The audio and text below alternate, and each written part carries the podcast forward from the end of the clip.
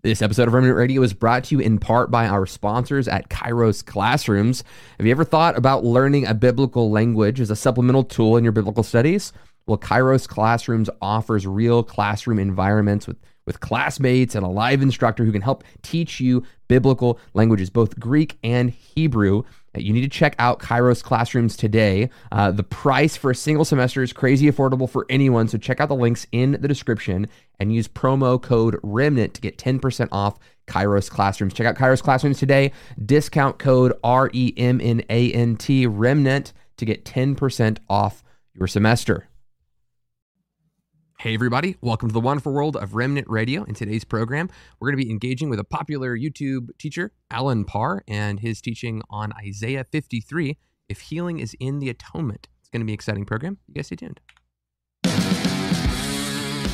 You are watching The Remnant Radio, a crowd funded show where we interview pastors, teachers, historians, and theologians from different churches and denominations. My name is Joshua Lewis, and this is my co host, Michael Rowntree. Together, we want to help you break outside of your theological echo chambers. If you're interested in learning about history, theology, or the gifts of the Spirit, this is the show for you been working on a new intro for our Wednesday shows where we tackle just the gifts of the Spirit, uh, so that you can get Miller's you know lovely face into that intro video uh, he's been a co-host here for probably, I say probably, I mean, since 2018, and then left for a year, and then came back, and then like hasn't left since. So you've been like two years on.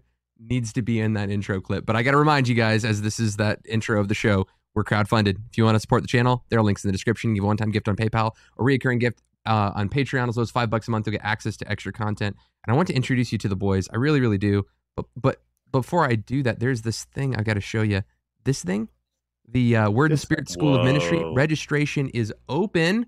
Will only be open Hey-o. for the next three weeks. Closes February 26th. So you'll want to make sure to do that. Uh, we had 60 students go through uh, the school with us last February. Tons of testimonies can be found there on the link. Um, really cool stuff. Uh, people who had a cessationist background, people who are more uh, uh, in the continuationist space, been been doing the gifts, you know, since 1965, but are, are now practicing gifts that they've never done their entire lives, like interpretations of tongues and really cool stuff like that. So uh, I believe in the course, man. I think it's pretty spectacular. Uh, Rowntree, you want to give some introduction? How are you doing today? Doing good, man. Doing good. Uh, yeah, not a whole lot new. Ready to dive into this uh, to this topic. Did a little uh, kind of Hebrew word research and looking at various Old Testament scholars and so on, talking about Isaiah 53 and uh, definitely have a lot that we agree with Alan Parr on. We'll talk about that. Sure. Uh, maybe even mostly, but just not entirely. Well, you'll you'll see. You'll see what I'm talking about. So excited to talk about that. Miller, how about you? Anything you want to add? No, I, I, I watch a lot of Alan Parr stuff, so I'm a big fan. Honestly, um, I I you know, I don't ever want to come into something where I'm disagreeing with somebody I'm a big fan of, and I really hope that maybe he'll watch the show and come on and we don't even have to talk about this topic. We could talk about something else but yeah i'm a huge fan of his. So uh yeah, yeah looking forward to today's episode his youtube episode. channel like dwarfs ours. What are, i mean i think we have like 80000 subscribers or something. He has like a million. I don't know. How, yeah. how many subscribers? You guys know how many he has? This is like he is like the protestant pope of youtube. He's got as many protestant subscribers as Kenneth Copeland has Jets. Okay, no, but what I was gonna say that's bad. I was just I was just being silly. Sorry, that was too far. Um, uh, what I was gonna say is uh, th- this guy we highly respect him. We uh, again, like Miller said, officially would invite him on the show talk about this issue or others. Uh, we think Alan is spectacular. We reached out to him via Instagram, said, "Hey, no hard feelings. We disagreed with this video you made three years ago. I don't even know if you agree with this stuff anymore. Uh, but hey, there's this teaching. It's got 119,000 views on it online that you publish on Isaiah 53. And that's kind of like the charismatic space, talking about healing. So this is something we disagree with, but we would say that Allen is a biblical teacher. He's sound. Uh, you can trust his teaching. Uh, this is a small, nuanced disagreements amongst believers. Uh, we're well, not. to be fair, we we actually agree with a lot of it. They're just oh, that's true that as well. Strongly Disagree with. Yeah, yeah, yeah. Uh, I would say the main interpreta- interpretive parts, the application, uh, we would agree with. His motivation, we would agree with. Uh, but but a few of the interpretive parts uh, in Isaiah, and, I think we we just disagree with. So, uh, which one do you guys want to start? Uh, well, I think that first video that we have, that Alan Parr's best friend's sister, that that component. You want to start start there? Yeah, yeah, yeah. So we've got uh, three different or four different different videos. um, walking through um, Alan's arguments that we've kind of uh, put together. One is like his his primary motivation for doing what he's doing. Uh, he's got another one that, that kind of talks about some of the source material uh, of like how he does word studies on this subject.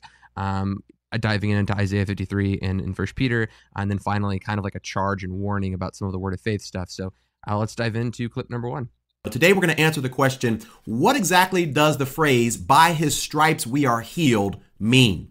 And let me just kind of tell you a little bit where I'm coming from here. This one actually hits home uh, for me because uh, several years ago, my best friend in the world, he was actually my best man at my wedding, uh, just a dear friend of mine, uh, his sister uh, got sick with cancer and he was praying for her healing. He had all sorts of family members praying for her healing. Um, he had people from his church praying for her healing, uh, put blasts on Facebook and all sorts of social media things. And for whatever reason, um, his sister was not healed. And sadly, she went on to be with the Lord and she passed away. And it just totally devastated him and his family and whatnot. And I'm sure many of you are watching this right now. You've had very similar experiences where a loved one has gotten ill and you have prayed and fasted and laid hands and put oil on them and done everything you could. But for whatever reason, they passed on. Now, let me be clear before I even get into this entire discussion, because oftentimes people will hear me talk about healing and they'll just say, well, Brother Parr, you don't believe in healing. You don't believe in faith. Listen, let me be very clear.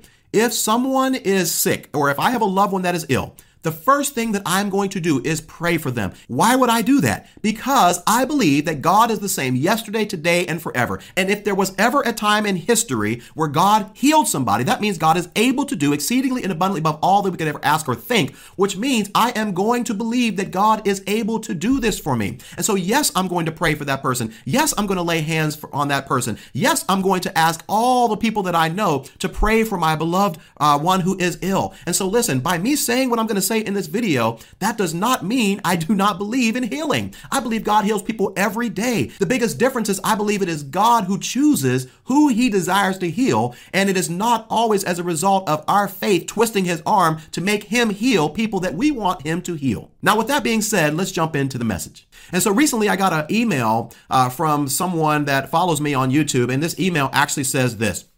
And actually broke my heart. It says, I have lost hope in the word.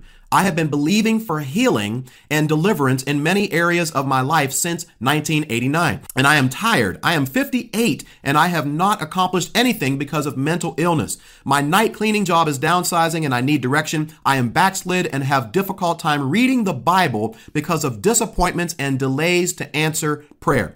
I am doing things in the flesh that I thought I would never do I need direction to a counselor who can help me. I tried Jesus and I don't understand why he won't respond to my cry. In other words, I don't understand why he won't heal me of my mental illness. And so basically, this email, what happened was I put this email out on Facebook and so many different responses were coming in. People were saying, Hey, you know, man, I'm going to pray for this guy. This is sad. You know, but then other people were saying, Hey, by his stripes, we are healed. The Bible says that we are healed. And basically, there is a movement that's going around, and it's called the Word of Faith movement. You may be familiar with it, you may not. I want to encourage you to check it out because oftentimes whenever we are not really biblically literate and this is not to be offensive in any way what i'm saying is that a lot of times movements uh, tend to prey on people that may not know the bible as well as other people and so they tell you things that you want to hear. They say sow a seed into my ministry and you will be blessed. Or they will say if you just have enough faith to believe god then you can be healed and you can have prosperity. You can have all of these things. I've talked about this on my channel before. And what happens is, is that it creates a certain hope and a belief that maybe God promised me healing in uh, the scriptures. And if I just believe enough, or if I have enough people around me that believe enough, then I can force God to do something that I want Him to do for me to make my life better. And this is just simply not what the Bible teaches. Well, a lot of stuff there. That's the first clip. We don't have a whole lot to comment on here, but one of you guys want to take it away? Sure. Um, well, Okay, you put the camera on Miller, but yeah, I'll roll with it. Um, so, I mean, first of all, I love that he affirms that God heals. We're definitely on the same page as that. I love that he says the first thing that he would do is pray. He believes that God is is able to heal. So all of those kind of things. And uh, if you're listening to this podcast, you might not have seen he put little like blurbs on the screen that said like, "Hey, I apologize if this comes off." Uh, I can't remember the exact words, like proud or short or uh, that kind of thing, because he was kind of reflecting some rawness of emotion just related to the the really difficult stories that he mentioned, and those are uh, kind of gut wrenching stories. And uh, you know, being having been in the charismatic church for quite a long time, I I have seen these kinds of abuses, and I actually can agree with him. Like you know, just this idea. I remember when I first started believing that it, it, I was uh, just exploring if healing was for today and if prophecy was for today and those kind of things. And I came across a Kenneth Copeland book and I just, I mean, I was just reading everything. And it, and this happens a lot of times with people, they come to us, they, they're just like, they're, they just pick up books. They don't even know who all these people are. And they just start reading and you got to be really careful. You pick up one of these books by Copeland anyway, but I remember him telling stories about like, uh, you know, quoting Isaiah 53 5, by his stripes I am healed. And it's like, even though the symptoms were like very present, he was teaching people to essentially deny the the symptoms to pretend that you don't actually have them. He didn't use the word pretend but he said no god's word says you are healed. So those those symptoms are just an illusion and your healing hasn't manifested yet. And that kind of language uh, if you're ever around that it's just it's denying reality. In romans chapter 4 where where um, Abraham is the example of faith. It says that he saw that his body was as good as dead, yet hope against hope believed. And so faith is not denying reality. Faith is not mm-hmm. saying, oh, my healing just hasn't manifested yet because the word of God is true. Even though I'm in a wheelchair, I'm, I'm healed, but my faith or you know my healing hasn't manifested like i've seen all those kind of things so i'm kind of amening him as he speaks i mean pretty much uh, I, I think the the the part about twisting God's arm, like I get what he's saying, and I I actually do agree with him because it does sound sometimes. I mean, when you hear some of these people talk, that sounds like what they're saying. If we were to be like charitable, probably none of them would say, "Hey, we can twist God's arm." but I would agree with uh, Parr and say it sounds to me like you're saying that, even if you would deny it. So, uh, yeah. man, a lot of agreement here from me. I think yeah. the only thing I disagree with about this statement is a kind of a false binary that one you interpret this passage the way he interprets this passage or you're a word of faith person who declares by his stripes we are healed. And i would just say that i think that charismatics can cannot hold to the word of faith and still hold to isaiah 53 and other like passages uh, and hold those texts as promises of god for healing.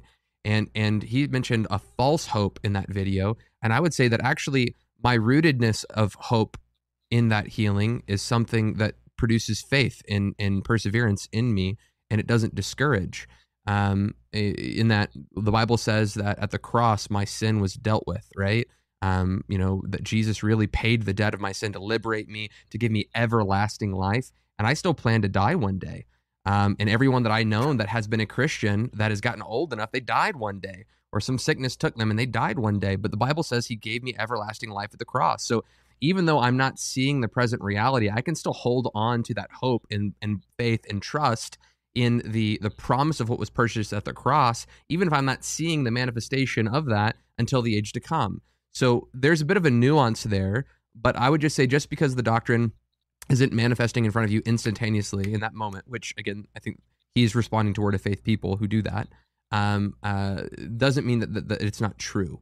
So um, right. I, when I would you just say the of, promise, yeah, Josh, when, I would say you, just there. to clarify. Sorry, Miller, really quick. Uh, we try to cut, get each other's backs here in case uh, anything can be like YouTube clipped and uh, sure. Uh, so uh, and soundbited. Okay, would you say the promise of healing though? You're not suggesting that Isaiah 53 5 promises I will be healed in this life if I have enough faith. You're talking yeah. about I will be healed either in this life or in the life the to, come. to, come. Is, is that correct? Yeah, in the same way that I see I see deliverance of my sin in this life, but I won't see a complete deliverance until the age to come. I can also see healing in this life, but I won't see the fullness of that healing until the age to come. So I'm just trying to create that nuanced space to say I can still hold these texts and believe these texts and pray for these texts, like I know if there's a, an area of my life where God has identified and highlighted an area of sin, um, that that if I'm wrestling with this, I I can have faith and trust that it's truly God's will to deliver me of this area. and I can crucify this thing and I can believe and pray the promises of God and read the scriptures uh, about about deliverance from sin in this area, and I can really believe it's God's will. And I think God can and will deliver me of that. And I think that is His will. But I also know that it's possible I could wrestle with that thing until the grave. Um, so yeah. I, I just don't know that those two things have to be pitted against each other. Yeah, Miller. So uh, there is Miller, there is yeah. a false binary going on there, and he's he's responding to what he knows to be uh, this is charismatic faith, and, and uh, which is word of faith. And just to be clear, the way that the word of faith defines faith is differently th- than how we would on this podcast. We don't see faith as this force that can then force God's arm to heal. Um, we we don't see faith as psychological certainty, where if you just you know you, you lay claim to it by writing verses all over your wall and and, and then every day quoting them by His stripes I'm healed. Um, we don't see that that uh, holds any particular power trying to conjure up psychological certainty so that you can get the outcome. And the problem with that view, which I think is what he's addressing, is uh, they sort of think that by doing those things, they can get healing from God. And I would say that it's not in doing that we get anything from God. Um, God is just gracious and good. Um, last or week and a half ago, I was in Cincinnati doing a uh, conference, and there was a 72 year old man whose shoulder was dramatically healed the meniscus in his knee was healed and his ankle was dramatically healed and he couldn't move his arm around like this uh, in seven years so the next morning i run into him as i'm walking into the church and he says the words to me um, this is amazing like and he was in tears. Why would god do this? Why would god do this for me? I, I don't deserve this. And my response is none of us do. And if it was up to us, our behavior, or whether we deserved it, none of us would be healed at all. And so then you got to ask the question what exactly brings about healing and why?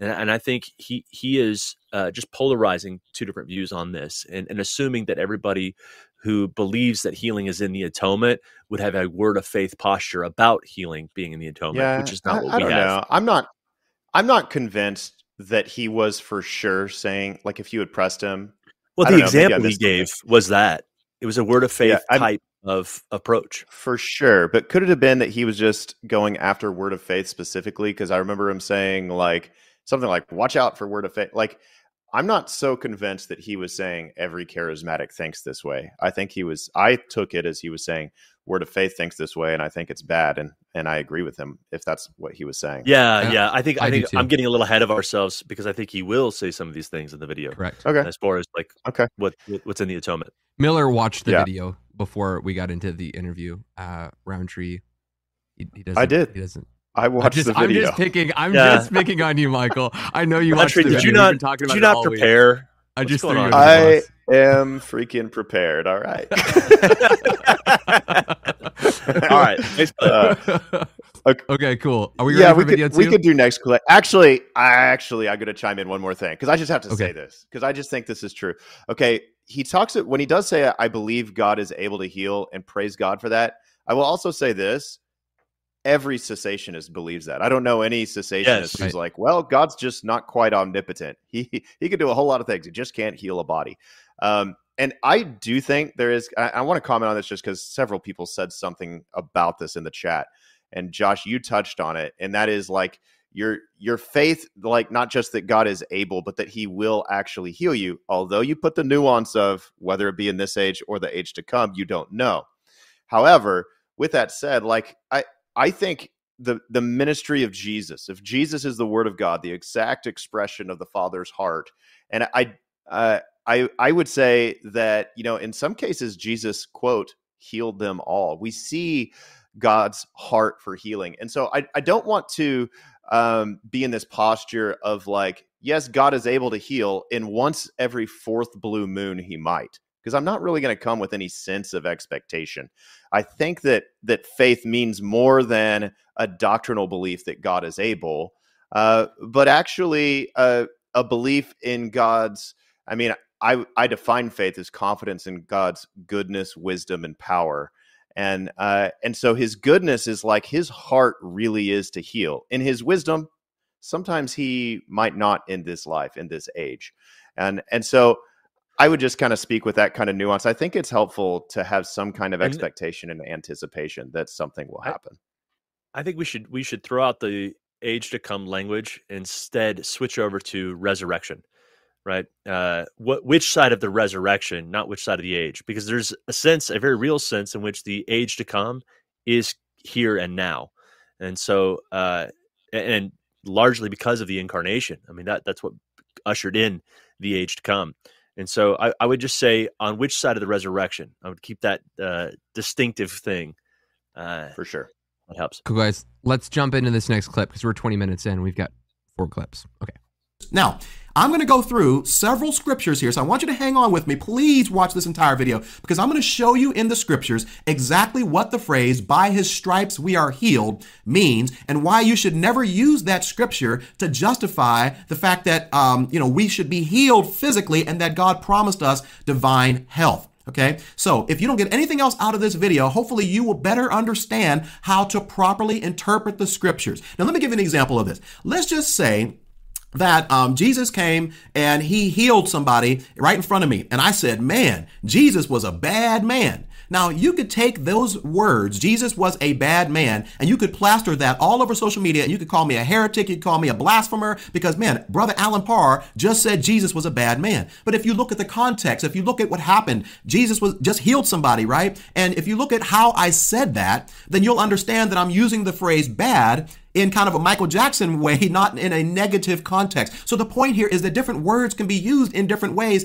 to suggest different things. And what I'm going to show you in the book of Isaiah is the, how the word healed or heal or healing was used throughout that entire book. Then we're going to look at a couple of uh, passages in the Bible, one in the Old Testament, Isaiah 53, and also in 1 Peter chapter 2, on how the word healed is used in that phrase, by stripes we're healed. So let's go ahead and let's get going. The several places in the book of Isaiah the word healed is used. And I'm not going to read all of them, I'm just going to read a few of them. Isaiah 6:10. It says, "Render the hearts of this people insensitive, their ears dull, and their eyes dim. Otherwise, they might see with their eyes, hear with their ears, understand with their hearts, and here it is, and return and be healed, right? So clearly this verse is not talking about physical bodily healing. It's talking about how they were wayward, they were backslidden, they were disciplined, they were uh, disobedient to God. They had sinned, and God was saying if they would just hear me, if they would just understand with their hearts, if they would just see what I'm trying to do with their eyes, then they would return to me and I could heal their spiritual dis, uh, disobedience, right? Spiritual disobedience, healing. All right, Isaiah 19, 22. The Lord will strike Egypt, striking but healing. So once again, God is saying, hey, because of your sin, because of all the things that you've done, I'm going to strike you. I'm going to discipline you. I'm going to punish you. I'm going to chastise you. But because I love you, I'm not just going to leave you in that state. I'm also going to heal you. Once again, nothing in this verse that talks anything about physical bodily healing of our diseases and our infirmities, right? It just says, hey, I'm going to heal you. So they will return to the Lord and he will respond to them and will heal them. Once again, talking about spiritual healing. Let's keep going. Isaiah 30 and 26, and then we're going to get to the passages I know you're thinking about. Uh, the light of the moon will be as the light of the sun, and the light of the sun will be seven times brighter, like the light of seven days. On the day the Lord binds up the fracture of his people and heals the bruise he has inflicted, right? So once again, it's talking about God disciplining and punishing and chastising his people, hence the bruise he has inflicted because of their sin. But he says, I'm going to heal you and bring you back. Okay. I, just first off want to say that uh, when we were starting to prep for this program, uh, he walked through all of those scriptures, and and I think that Alan makes a compelling case on this. As I'm walking through it, I go, "Hey, I can see what you're getting at," and especially that first verse that he quotes. Uh, you know, they're they're clearly spiritually deaf. They're spiritually blind. Uh, and then when he comes and heals them, he's healing their spiritual deafness, their spiritual blindness. I'm like, okay, Alan, I'm tracking with you. I see what you're saying. And then when he was saying every time Isaiah uses this, he's using it as a spiritual healing, not a physical healing. I was like, man, if, if that's really the case, this is kind of compelling.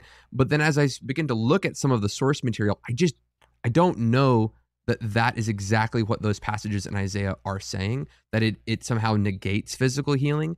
And, and Alan is kind of showing for us what good Bible study looks like. So if, if you find a word in the Bible and you're trying to figure out what it means, what you do is you you grab that word and you look at how that word is used in in that book, right? How is this word being used in this book?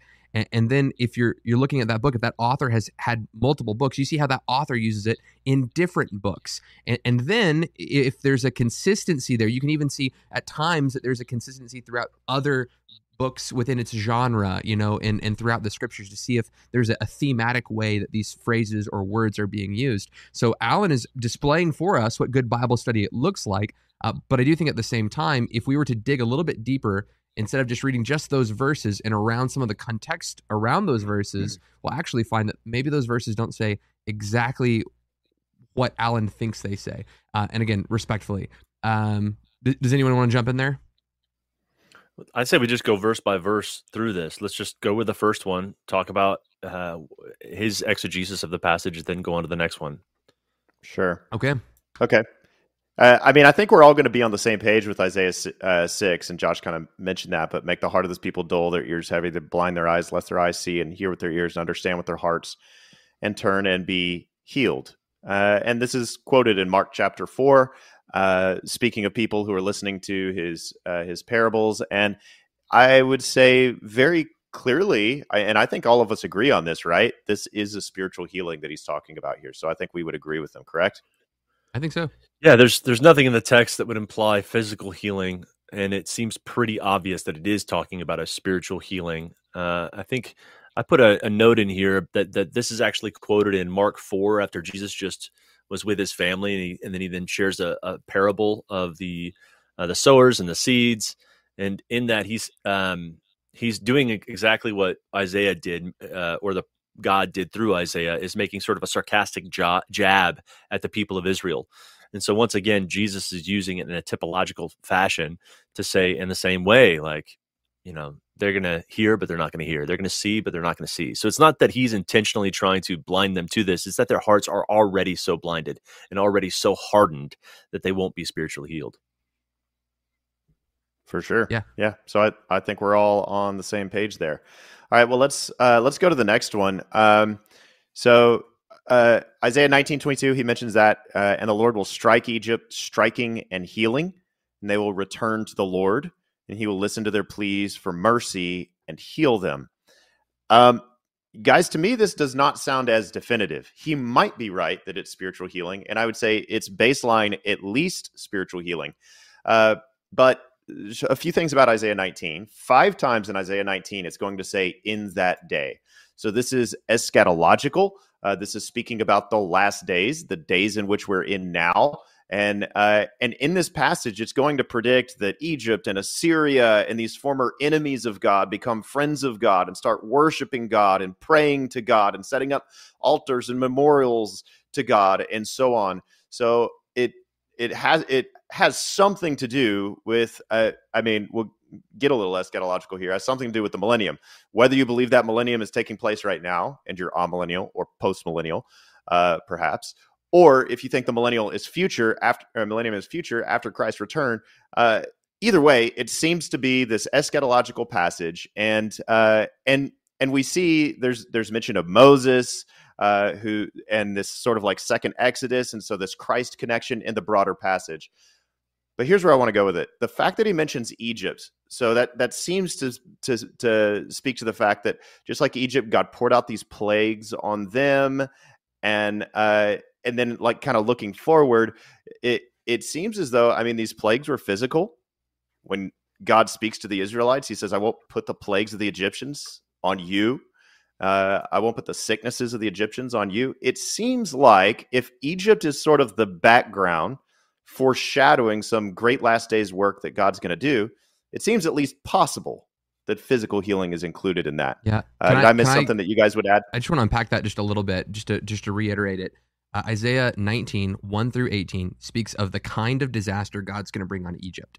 Okay. He's like, hey, there's to be civil war. Egyptians are to seek counsel, not from God, because of of the kind of disaster God's going to bring upon Israel. He's these uh, the leaders of Egypt. They're not going to go to God. They're going to go to sorcerers and necromancers. Again, it sounds very similar to the first, you know, uh, Egypt uh, uh, plague system in which God calls His people out of that land. He's going to drive up their rivers. He's going to uh, he's going to uh, tear up their fishing systems. He's going to to make sure all the reeds die. So which is what they use for tools and implementation. So there's a lot of socioeconomic like challenge that God is going to thrust upon these people. It talks about wars and pestilences and different things like in Ezekiel from this passage. So this is Isaiah 19, 1 through 8, describing God's going to bring judgment. And then there's this little sliver of text that we see in like 19 through 24, 25, 26, where he, he starts walking through, hey, but there are going to be people in Egypt who rebel against this system. Rebel might be a strong word, uh, but but they're going to be like a remnant, and they're going to worship God in in the midst of all this paganness and evilness in Egypt. There's going to be this group that worships God, and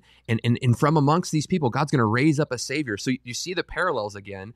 Is it's like there's a remnant with inside of Egypt that's worshiping faithfully. God's going to bring a savior, and and God's going to strike with healing uh, uh, uh, to, to, to, his people. He's going to strike the bad guys, but he's also going to heal the good guys. It's that Goshen principle that we see in the book of Exodus. So there's a lot of parallels that are getting fleshed out in this text. We, we you know, the people are greatly afflicted. Water supplies are affected. Uh, they're interrupted in livestock, livestock and trade. God brings plagues of judgment. And, and, then when this passage comes along where he says he's going to heal them, uh, just know that the word healing is often used in Scripture in a lot of different ways. Um, you know, if God brings a drought, He can heal your land. Right, that, po- that popular passage in is it what Second Corinthians? You know, if you, my people who are called by my name humble themselves and pray, Chronicles. I will hear yeah. from heaven and I'll heal their land. I've got it memorized. I don't know where it's at though.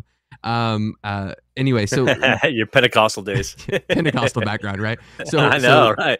T- typically, that that that idea of God healing their land isn't physical healing, but it's restoring and bringing back the order uh, and restor- restoring what God had destroyed. But again, if we're going to say that in this passage, this is, seems to be a escalation of what was happening in the first Exodus story, that this this this coming uh, uh, uh Egyptian story that we're looking at, some kind of Exodus taking place there as well. If this is an escalation, we can say that well, if there was physical harm that caused them in the first Exodus story, maybe there's physical harm in this second Exodus story. And and, and if there was a deliverer in the first one who actually caused healing to come upon people, maybe there's there's going to be healing that comes upon people in this way. So though it is it's definitely about land and it's definitely it could be about spiritual stuff. Nowhere in this text does it say it's a spiritual healing for sure. Um, and, and I would say that just because of the parallelism, it could probably imply physical healing, uh, just because of the parallels that we see uh, in the first Exodus story. I feel like I'm being yeah. a dead horse now. I've, said it a couple no, you times. got it. I think the statement he made earlier about words being used in various contexts determine what they mean. So, like he mentioned, Jesus is bad, right? But he doesn't right. mean it in a negative sense. He means it in a positive sense because he healed people. So, the context itself of that statement determines what it means. The problem is, in this case, he's using a passage where the context itself does not explicitly mean spiritual healing only. In fact, it mm-hmm. could quite possibly be all kinds of healing. Uh, healing of the body, healing of the land, healing of the socioeconomic status. There's any number of things that God could do where He took what was disorderly and brought back order to it. And that order could be quite inclusive of the human body and the order it was supposed to be in. So uh, I just don't I think I think what's happening is he's used Isaiah to talk about spiritual healing, and now he's thinking that he can immediately then go. Now every other passage in Isaiah can talk about is going to talk about spiritual healing. When in fact, I don't and, think that's the case. Yeah, and to Josh's point, this actually it is how you do exegesis. You compare how that author of scripture uses that same word elsewhere, and that's what Alan does. And he looks through uh, the Hebrew scriptures and how how does Isaiah use this same word elsewhere? And so he's doing the right thing. I, to us, it's just not so conclusive that all of these other verses that Isaiah uses this same word Hebrew word for healing that they all exclusively apply to spiritual. We'd say that's true in Isaiah 6. It's inconclusive in Isaiah 19 and perhaps even tilts toward physical and spiritual healing. Uh, guys, I want to read a couple of verses. I alluded to them, but since we have them in our notes, I think it would be helpful to uh, to read them because there's a point to make out of this. Uh, Deuteronomy seven fifteen it says, "And the Lord will take away from you all sickness, and none of the evil diseases of Egypt which you knew will He inflict on you, but He will lay them on all who hate you." Okay, so if Isaiah 19 refers to Egypt as the background for this ultimate prophetic fulfillment of what God will do with Egypt in the last days, it, and God's work with Egypt involved putting sicknesses on them, but not putting them on the Lord's people.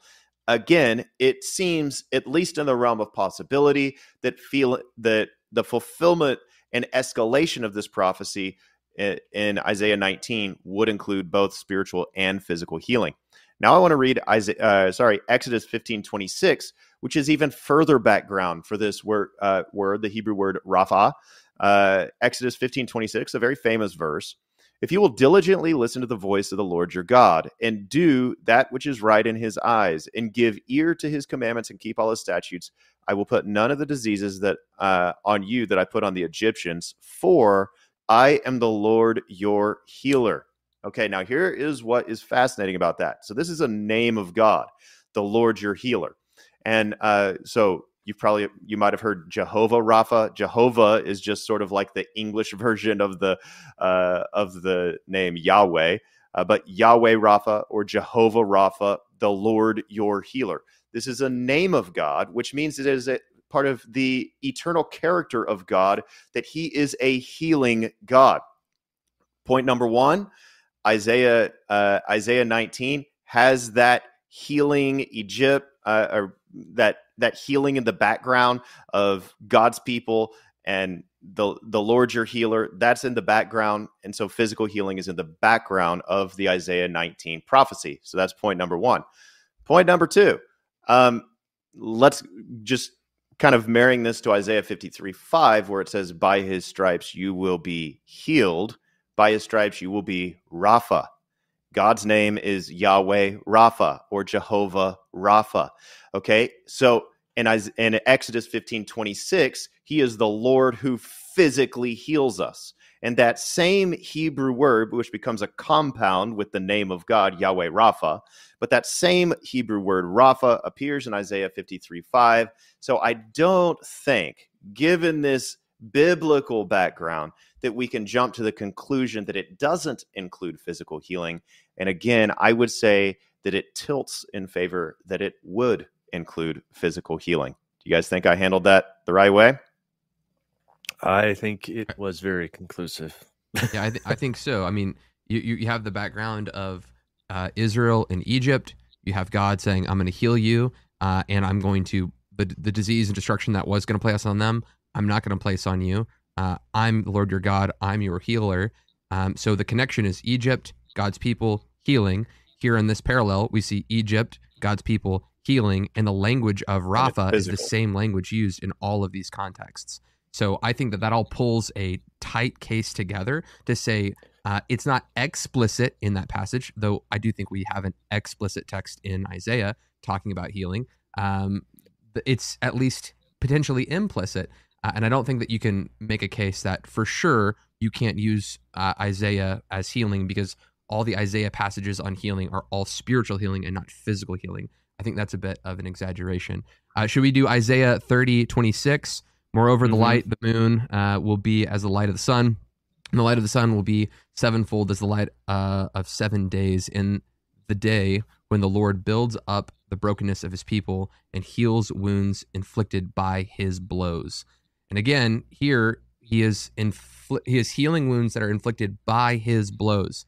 So I don't know of I mean, I, have read the passage multiple times. Nowhere in the passage does it say in Isaiah 30, 26, uh, or leading up into that, that God is striking them with spiritual blows. In, in, fact, in 13 through 14, therefore the iniquity shall be to you like a branch in a in a high wall, uh, bulging out uh, and about to collapse whose breaking comes suddenly in an instant.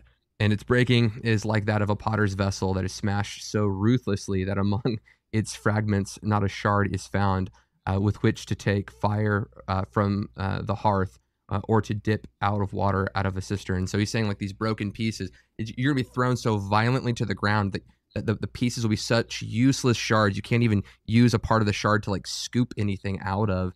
Uh, and then in 27 through 28, behold, uh, the, the name of the Lord comes from afar, burning with his anger and thick rising smoke. His lips are full of fury, and his tongue is like a devouring fire.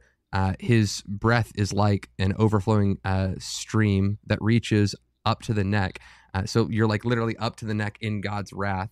Uh, sift the nations with a severe, uh, I'm sorry, with a, a, a, sieve of destruction, and to place on the jaws of his people a bridle that leads astray.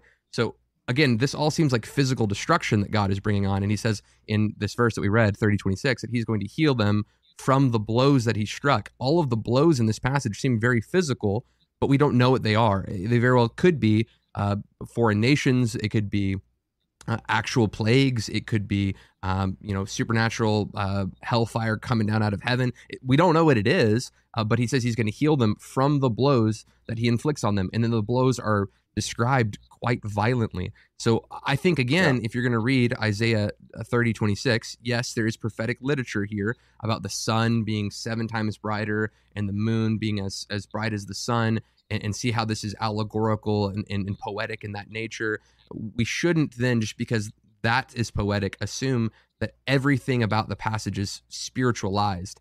I don't think that's a fair reading of uh, of that text either. Do you guys yeah. have anything to add well, to that? Yeah, I'll say um, a lot of scholars understand this to be talking about the new heavens and the new earth.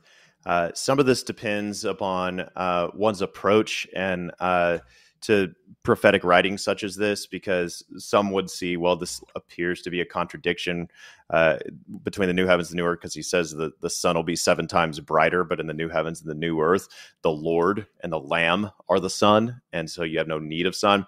Uh, personally, I would fall into the school of thought, which is a very common school of thought because it's prophetic literature. And Josh, you made this point, it is figurative language. And so, um, and so I would I would say that Isaiah and John are making different points through figurative language here. Um, but I would say, along with many scholars, that this is referencing the new heavens and the new earth. Here's why that's relevant. It's relevant because we know that in the new heavens and the new earth, Revelation 21 4, he will wipe away every tear from their eyes, and death will be no, no more, neither shall there be mourning, nor crying, nor pain anymore, for the former things have passed away. And so, um, and so I would say, if this is about the new heavens and the new earth, um, it definitely includes physical healing. And even if uh, somebody says, well, this is the millennium after Christ returns and you're a premillennialist, well, um, it would still include physical healing, even for you. So, however you see this, I would say I, I don't know of an interpretation of Isaiah 30, 26 that says physical healing isn't included. So, I would say that this uh, this points to physical healing. Uh, I want to make one more point, guys, and this is uh, my kind of go-to for word studies in the Old Testament. Is uh, well, Bruce Waltke is kind of like my main man in any commentary he has. I buy it, and um, and so he has the uh, created with a few other guys the theological word book of the Old Testament, and uh, fantastic, uh, just fantastic tool for doing word studies. Anyway, so looking up the word Rapha, um, here's what it says, and it references Isaiah uh, 53 5. It says this the themes of healing and restoration. So, where Alan's going to emphasize restoration, and we're going to say, well, actually, I think all of us would say restoration might even be the primary emphasis, but we would say at least included within that is healing. Okay. So he, he, he addresses both of these. Okay. He says the themes of healing and restoration as connotations of Rapha are combined in the usage of Isaiah 53 5. With his stripes, we are healed. In other words, Hebrew lexicographers say of Isaiah 53 5, and this theological word book of the Old Testament is kind of like the go to, not just for me, but uh, most people I know who study the Old Testament deeply. And, um, and so I would say it seems to be kind of a slam dunk here, guys, that it includes both physical and spiritual healing. Okay. And, and, the reality is that this is just kind of in in the Hebrew mind. This is how they thought of it. It's why David can say in Psalm 103, uh, you know, bless the Lord, O my soul, and forget not all, all his benefits. He forgives all your sins and he heals all your diseases. That forgiveness and healing he can speak of in the same breath. That's why Jesus in Luke chapter 9 can say to a dude you know, your sins are forgiven. Everybody's like, hey, you can't say your sins are forgiven. He's like, okay, well, I can say take up your mat and walk, whichever one you like. His point is that um, that forgiveness of sin and healing of sickness, it, at least we'll say, can be very connected. I won't say always, because John chapter nine, there's a dude uh, who it's not his fault, it's not his sin or his parents' sin. If you remember that whole debate, and Jesus says it's neither of their sin, but this is for the glory of God. So I'm not saying every single sin can be attached to, uh, or every single sickness can be attached to a very specific sin. Uh, but what I am saying is that in the Hebrew mind, that the the connection between sin and sickness was was something to uh, was there at least in a general broad brushstroke sort of way, and um, and so it actually makes sense that Hebrew lexicographers are saying of Isaiah fifty three five that well this includes healing, but it also includes restoration. That it's it's both, and so I, I think we would say, Alan, you're right, it is restoration, but we would also say it is also healing. Uh, what, what, would you guys add or take away from what I said? Oh, I don't really have anything to add there. I was just going to say that uh, somebody asked the question about uh, if God's healing is in the atonement, then why do unbelievers get healed as well by Jesus? And I would say that be- uh, it's not just that it's in the atonement that Jesus healed, it's because uh, he's destroying the works of the devil and results of the reign of the devil. So he's overthrowing the devil's rule. But that doesn't mean that because a person gets healed by Jesus in a moment in time who doesn't believe, uh, that doesn't mean they're going to be saved long term. I mean, any person who gets healed or even resurrected is still going to die until the day of resurrection. And so healing should be a, a, a forward pointing sign to the resurrection itself. Okay, are we mm-hmm. ready to click our next video, yeah. guys? You ready? Yep, let's do it. Cool. Video number three. And just so you guys know, there's no editing to these. These have been played all the way through. Uh, clip number four is gonna be our last one. We're, we're hitting three right now, and the only thing we cut off was the very end of the video that said something to the effect of, "Hey, he wants to tackle this prosperity tax," which we haven't. He did fine. We we didn't disagree with it anyway. So uh, we haven't edited any of this. Now, let's get to the passage that talks about by his stripes we are healed. Isaiah 53 5 says this, but he was wounded for our transgressions, but he was bruised for our iniquities. The chastisement for our peace was upon him, and by his stripes we are healed. Now, I want you to pay close attention to all the words in this verse. Transgressions talks about sin. Iniquities talks about sin. The chastisement for our peace, our spiritual peace, having peace with God is talking about sin. In the next verse, it talks about, and the iniquity of us all was laid upon him, talking about sin. So once again, how in the world can we possibly read this verse and just strip it out of its context and just use a couple little phrases and say, oh, well, you know what? If you are dealing with uh, cancer or AIDS or any sort of thing, by stripes we're healed. By stripes we're healed. By stripes we're healed. People are using this verse and they're not looking at the context and they're looking and they're, they're missing the fact that every single thing around this context, all the clues around this context and in the entire book of Isaiah, which I showed you a moment ago, is pointing towards a spiritual healing that Jesus Christ is going to accomplish for us on the cross. Now, um, let's also go to the New Testament use and let's look at how Peter actually reaches back and uses this phrase, by his stripes we are healed. And let's look at it. First Peter chapter 2, verse 21 says this. For to this you were called, because Christ also suffered for us, leaving us an example that you should follow his steps. So it's talking about the suffering that Christ went through, and therefore you and I are going to suffer as well. Who committed no sin, nor was deceit found in his mouth, who, when he was reviled, did not revile in return, meaning whenever they uh, talked about Jesus, he did not respond back negatively. When he suffered, he did not threaten, but committed himself to him who judges righteously. Now watch this who himself bore our sins in his own body on the tree, that we, having died to sins, might live for righteousness, by whose stripes you were healed. For you were like sheep going astray, but have now returned to the shepherd and the overseer of your souls. Once again, guys, there is nothing in First Peter chapter 2 in this particular passage that even hints in any way, shape, or form to a physical bodily healing. Everything in the context is talking about sin. So, my friend, listen, the next time you just quickly pull any phrase in the Bible out of the air, I want to encourage you to look at the context and look and see how that phrase is used so that you're not telling people things that God never actually intended. Okay, so um, if, if I'm going to take a stab at this real quick, and I want you guys to cut me off when y'all disagree with me. Um, his, his use of Isaiah 53 5, when I look at it, transgressions, and then he says iniquities, and then he says peace, and then he says healed, and he says, look, there's this sin idea, this iniquity idea, this peace idea. All of this is internal realities. And then he jumps down to First Peter 2 21 through 24, and he talks about righteousness and sin. And, and Jesus uh, uh, bore our sin, he took our sin, we lived to righteousness, right? This is who, this is what Jesus has done in these passages. And I, I just read all that and I go, yeah, amen. I like all that. That's good. Um, when when I look at those passages, I go, he is talking about the inward reality in which God has made us right with God. He saved us. And if and if I had just these passages, um, if I just had First Peter 2, 21 through 24, quoting Isaiah 53, uh, and I just had the passage in Isaiah 53 alone, could I look at that text and just be 100% confident that healing was in the atonement? I don't know that I could personally. But this isn't all the quotations we have in the New Testament of Isaiah 53. Um, Isaiah 53 5 is what we keep quoting, but Isaiah 53 4, the very former verse, is quoted in the New Testament by the apostles referring to sickness and disease. In Matthew 8 14, and when Jesus entered Peter's house, he saw his mother in law lying sick with a fever. He touched her head, and the fever left her. And she rose and began to serve him. That evening, they, they brought uh, to him many who were oppressed by demons, and he cast out the spirits, and with a word he healed all who were sick.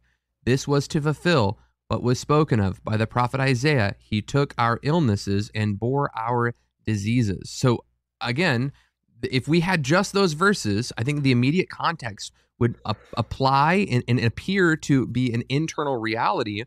And yet, the New Testament authors in, in Matthew 8, uh, he says this is about physical healing.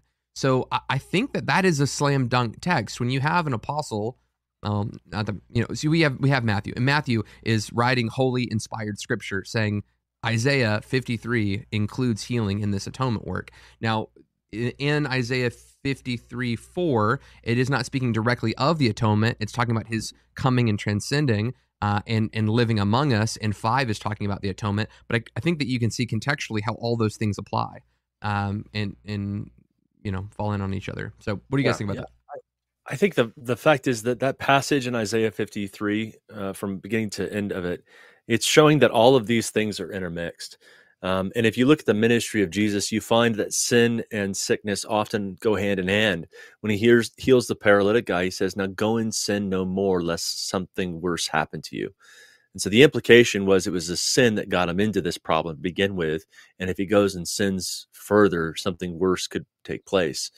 Now, um, anecdotally, I, I, would say that a large chunk of the people that I've seen healed, um, they they were demonized, and their demonization came from sins that they committed or sins that were committed against them. And so I, I just don't think that you can so neatly parse out, uh, no pun intended, Alan Parr, uh, so neatly, neatly parse out the, yeah, the sin and sickness parts of it. Yeah, I know it was a bad pun. Um, but my point is to say this: that that in Isaiah 53, Jesus, his death, uh, burial, resurrection, his, his atoning work paid for all of it. Uh, I, I, think that's pretty clear. In Matthew 8's uh, application of uh, Isaiah 53 is very clear and explicitly clear, showing that that healing is because of that. Um, I, I think the the thing that Alan is largely responding to once again is what he sees as people quoting those passages and laying claim to those passages as though by laying claim to it, they can pragmatically force God to give them the healing that they're pragmatically laying claim to. And that I would also disagree with. I think he's right to combat that. And, and that is what we call word of faith. Um, I, I would say, differently than the word of faith movement, that I think healing is in the atonement. Absolutely. I just don't know on which side of the resurrection we'll experience it on. So we all will be healed. And for the person who says, well, you're not going to be healed, you're getting a brand new body. But for the person who gets a brand new body, if they say the words, I'm healed because they have a brand new body, nobody's going to combat that. They're all going to be like, yeah, you're right. You're healed, uh, healed in every part of you. And so I, I would yeah. say, again, it's about the resurrection uh, when it comes to healing. We're not told which side of the resurrection yeah. we're going to get it on. We just know that we're going to get it. Yeah.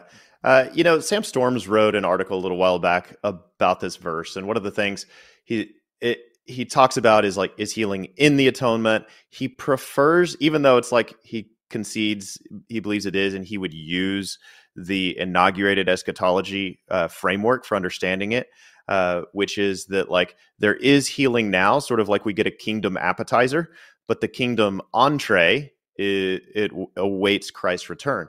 And so we get sort of like a down payment of the blessings of the Spirit in this life, which would include healing, which is why when Jesus proclaimed the gospel of the kingdom, he also healed the sick and cast out demons. So he proclaimed the message that, so gospel of the kingdom, the good news of God's reign. And so he told them God reigns, and then he showed them God's reign through healing signs and wonders. Okay, so he inaugurates that, but its consummate fulfillment is in the age to come, and that's when he wipes away every tear. Okay, so that's kind of what we're talking about. There's this already not yet component.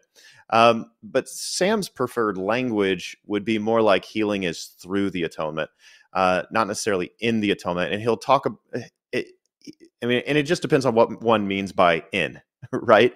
But um, he he really wants to focus it in. Now depends on what Michael's, the definition of is is. there you go. Uh, it, so I'll put my yeah. language on it. Jesus died on the cross chiefly to bear the wrath of God for sin. He was dealing with the sin problem. So if we call that maybe the bullseye, uh, Jesus is our propitiation, bore our sin on the cross. But then there are concentric circles around that bullseye, and there are, every other blessing that we experience comes as a result of that. And so we could say, yeah, any blessing at all comes as a result of the atonement. Because if Jesus doesn't die on the cross, well, it all gets wiped out at Eden whenever they fall fall into sin. So like, um, so in that sense, yes. But but to your point, both of you said this. Matthew makes the explicit point based one verse prior so if Isaiah 53 5 is the verse in question, by his stripes we are healed, healed spiritually, healed emotionally, or healed physically. Okay. And and Matthew, pointing to one verse prior, Isaiah 53 4, will will use that verse to say Jesus bore uh, Jesus bore our infirmities to describe the healing ministry of Jesus. So according to Matthew, Isaiah 53 is talking about it is talking about physical healing. And so it is certainly not a stretch to go one verse down from Isaiah 53 4, he bore our infirmities, to apply that in Isaiah 53 5. This is not divorced from its context. Actually, it's married to its context according to the Apostle Matthew. I would agree, 1 Peter 2 probably focuses um, either entirely or mostly on spiritual healing. And uh, but I would say we cannot forget the Matthew eight seventeen connection. It is absolutely pivotal in unlocking that. But I'll also say this because Joshua, one of the things you said on Isaiah 53 5 is it seems like Isaiah 53 5, maybe it is just about spiritual healing, but Isaiah, or maybe it is about, I, I can't remember your exact language, but like, I, I, think what you said was if that's all we had, we might conclude that it was based on spiritual, that it was just spiritual healing. But since we have Isaiah 53 4, connected with Matthew 8 17, we have to conclude that it's physical healing. Now, I agree with that. I agree with that. However, um, maybe not 100%. And here's why. The verse in Isaiah uh, 53 5 that says, The punishment that brought us peace was upon him, and by his wounds we were healed. Okay, that word peace, I mean, if you've been around church for a while, you know this. It's the Hebrew word shalom. Okay. You know how the New American Standard Bible, the most literal translation, interprets this? Well being. The punishment for our well being was upon him, and by his wounds we are healed. So, in a very direct and literal translation, shalom probably does mean more than forgiveness. And so I would just stick with the Hebrew lexicon and the Hebrew scholars who are saying it means both. And so that would be my conclusion. What do you guys think? I'm not going to argue that. I would go yes, yes, and amen, and praise God that that's the case. All of this comes down to one one general thing when we talk about the gifts, and I think this is what um we well I say that we actually need to watch this last clip before we wrap up. I forget that there's another clip, so should we do that real quick? Do it. Yeah, sure. Okay. Now, let me give you a couple other examples. Paul himself, who we know had the actual gift of healing, prayed three times that God would heal him of whatever infirmity he was dealing with. And God said, You know what? I'm not going to heal you because my grace is sufficient for you. Now, people may say, Well, what about in the Gospels? Didn't Jesus heal everyone? No, Jesus did not heal everyone. That is a lie. There were many times when Jesus was um, in the midst of a crowd of people, and the person who maybe reached out to Jesus, God, Jesus healed, or maybe Jesus healed the man at the uh, the pool of Bethesda. But what about all the other people at the pool that weren't that were there? They were sick too. What about all the other people in the crowds that were there? They were probably sick as well. So Jesus did not heal everyone, right? And because there are some specific isolated incidents where people believed Jesus and Jesus responded in healing him, does not mean we can take these isolated incidents and we can just say, well, that must mean that everybody who has enough faith can just somehow conjure up the faith to be able to believe God. And if we have enough faith, we can force God to do something that we want Him to do. We have to be careful not to take isolated incidents and isolated stories from the Gospels and just assume that that must be the normative uh, experience for every single Christian. Yeah, on this, we agree. If people watch Remnant Radio, they know that we will will go further than Alan goes here um, Paul had an infirmity in Galatia because some charismatics really don't like his thorn in the flesh passage because they'll they'll think that's spiritual. Uh, so we'll do Galatians 4:13. Paul, when he goes and speaks to the Galatians, he had some kind of infirmity in his flesh, and they still received him in faith, and he was commending them for that. Uh, Trophimus was left in Miletus sick, and 2 Timothy 4:20 as a ministry partner that Paul was traveling with, and this guy was sick, and, and Paul just split on him because he couldn't wait for him to get better. Uh, Epaphroditus was on his deathbed in Philippians 2. Uh, and, and, it seems like this was uh, kind of climaxing until he almost died. And then at the very last moment, God finally raised him up. So at least in that, seems like a prolonged moment of sickness before healing came. And, and Paul was with this guy the whole time. Uh, Timothy uh, had to drink some wine for his stomach. His stomach had some kind of problems, and, and Paul didn't send him any handkerchiefs to heal that thing. So uh, and then at the end of Paul's ministry, we see him heal an entire island of people. So we don't think that there's anything wrong with the gift of healing um, uh, in Paul's life or in Paul's ministry. And just like Alan says, I don't think we can grab a, a specific text and then just declare it at you know uh, declare it blindly and with no application with no context. And, and I think that's really Alan's main point in pushing against the way that Isaiah 53 is being used. That hey, brother, uh, if someone said something to this effect, you know, brother, the, the, Bible says you are healed, and that is the reality of heaven. And and what you, we need to do is we need to see your sickness bow to it. And if it can't bow to it, that means there's something wrong with your faith. Placing all the responsibility on the person, saying God's done everything He can. He died on the cross for you. Uh, the only thing that's going to get you to appropriate that supernatural work is faith. Um, where you know, again, this is this is turning faith into a work. It's turning it into a labor. It's turning it into psychological certainty, something that's required of by you. Uh, whereas Paul will say in Galatia, it's not a work that God performs miracles. It's hearing in faith, really trusting His character and His nature and who He is. Um, but but trusting God, you know, like someone in the comments said something to the effect of, you know, well, why don't some Christians get healed then? Just punt it downfield. It's like, well, why does God deliver some Christians and then others die by lions? Mystery. Let's just punt it downfield. Why, why do some people get you know completely addicted to alcohol and, and drugs? And, and when they come to faith they get completely delivered while others have to wrestle through it through their christian walk. I don't know. It's mystery. Let's just punt it downfield. Eh, look the way that god works in creation we don't get to demand of god how things work but we know when things work it's by his power it's by his work. When we look at the cross we're saying that god has given God, God, has paid for this this healing uh, the, the uh, of, of sickness and disease that was introduced from the fall. He's purchased it back with His blood. As He's risen into heaven, He's given His kids good gifts. These things aren't done by any of our work or our merit or our psychological certainty. We don't get to twist God's arm. God is sovereign. Full stop.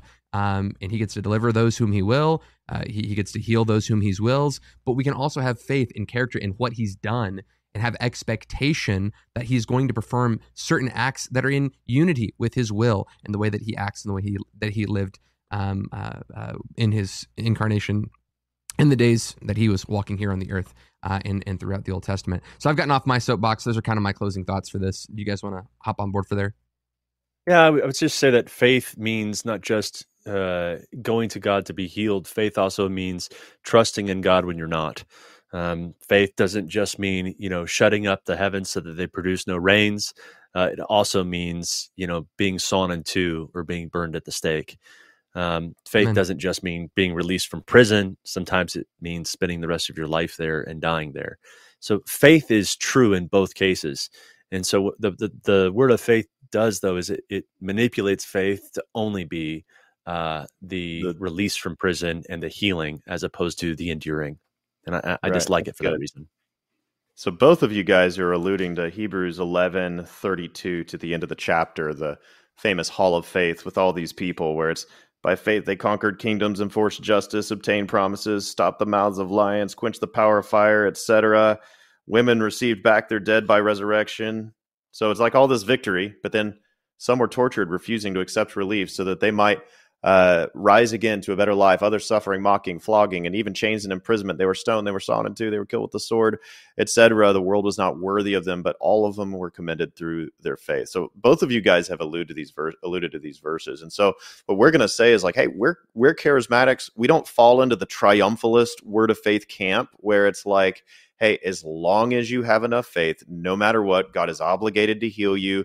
Faith is some kind of force where you can manipulate Him into into uh, living a victorious lifestyle, which, to Alan's point, results in a tremendous amount of disillusionment. We, we think it's bad, and uh, and no true faith. It we we don't know what the outcome is going to be. Sometimes it's going to be good. Sometimes it's going to be hard uh, I, I, would say really it's always good, but sometimes it'll be easier and sometimes it'll be harder.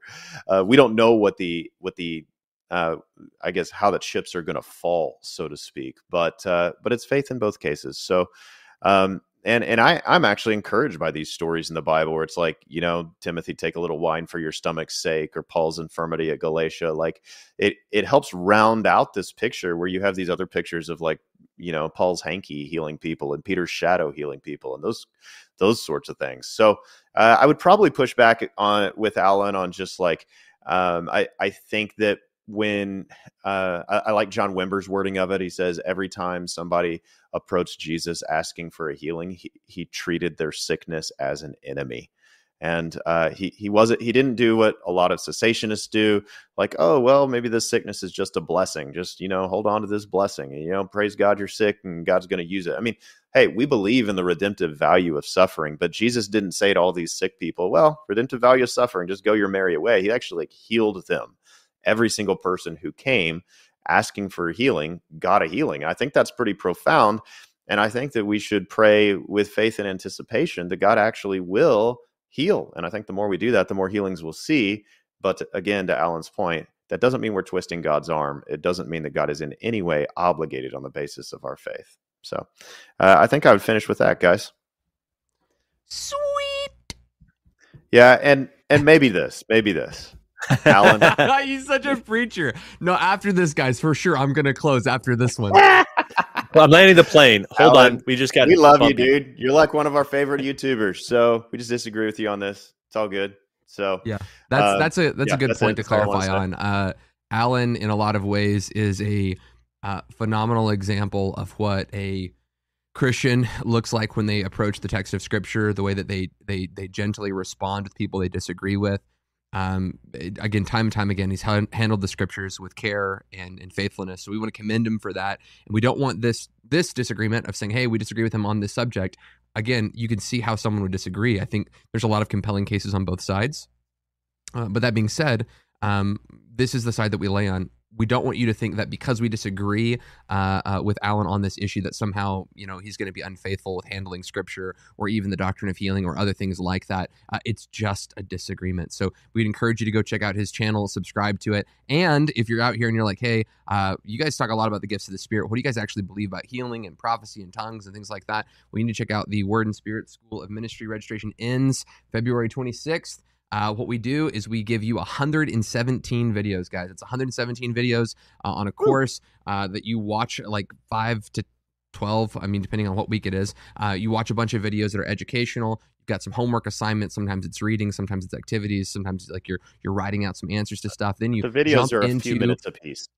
Yeah, it doesn't take the videos. Are, yeah, you right. jump into a it's live like Q and A. Twelve hours a week. It's, I'm going to mute you so I can get to, through this.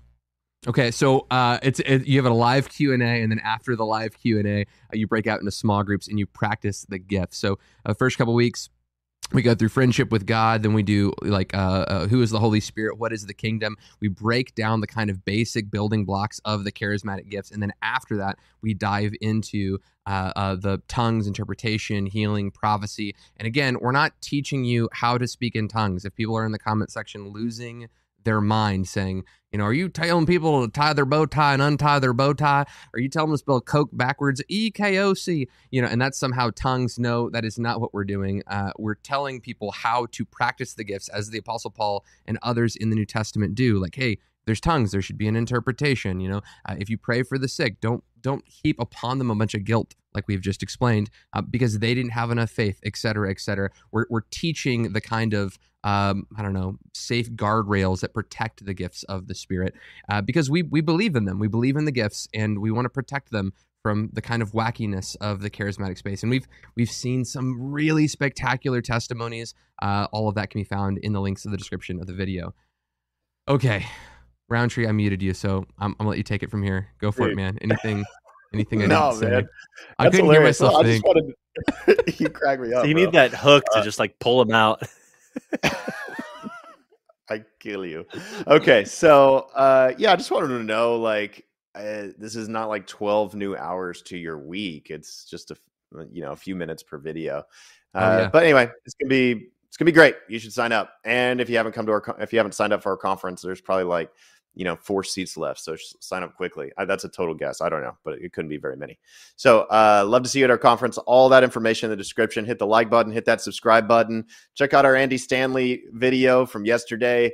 Uh, interviewed the eyewit uh, one of the eyewitnesses, Ryan Visconti. Uh, check out our video the day before. Uh, interviewed Dr. Stephen Willem uh, Wellum about uh, just uh, about how do the Old Testament and the New Testament come together, and how do we interpret and, and uh, Old Testament in the light of the New, and so on. Fascinating conversation. Uh, and uh, yeah, so hit that subscribe button so you can go ahead. And, and Josh, we could say this. We could tell them what's coming is next week. Oh Um, yeah. Uh, So my wife and Michael's wife are tripping about this. We're interviewing one of the former Duggars, uh, Jinger. I don't know who, who is this. You know, so you know, like interviewing the, the they're like fundamentalist Baptists that have a bajillion kids. One of their kids Oh. became like non-fundamentalist, and like my wife read the book, and she's like, "Dude, this is pretty good." She's like, "The Bible's not about you." Like she's like saying some like classical, Oh, awesome. like Reformed Christian stuff, and I was like, "Oh, that's cool." So we're interviewing a Duggar. we're interviewing a Duggar. Pretty All cool. right. I I'm dig excited it. about it. Oh, there it is. You, you beat me to it, Miller. I was going to say the same thing. All right. God bless you guys. Have a great week. Blessings.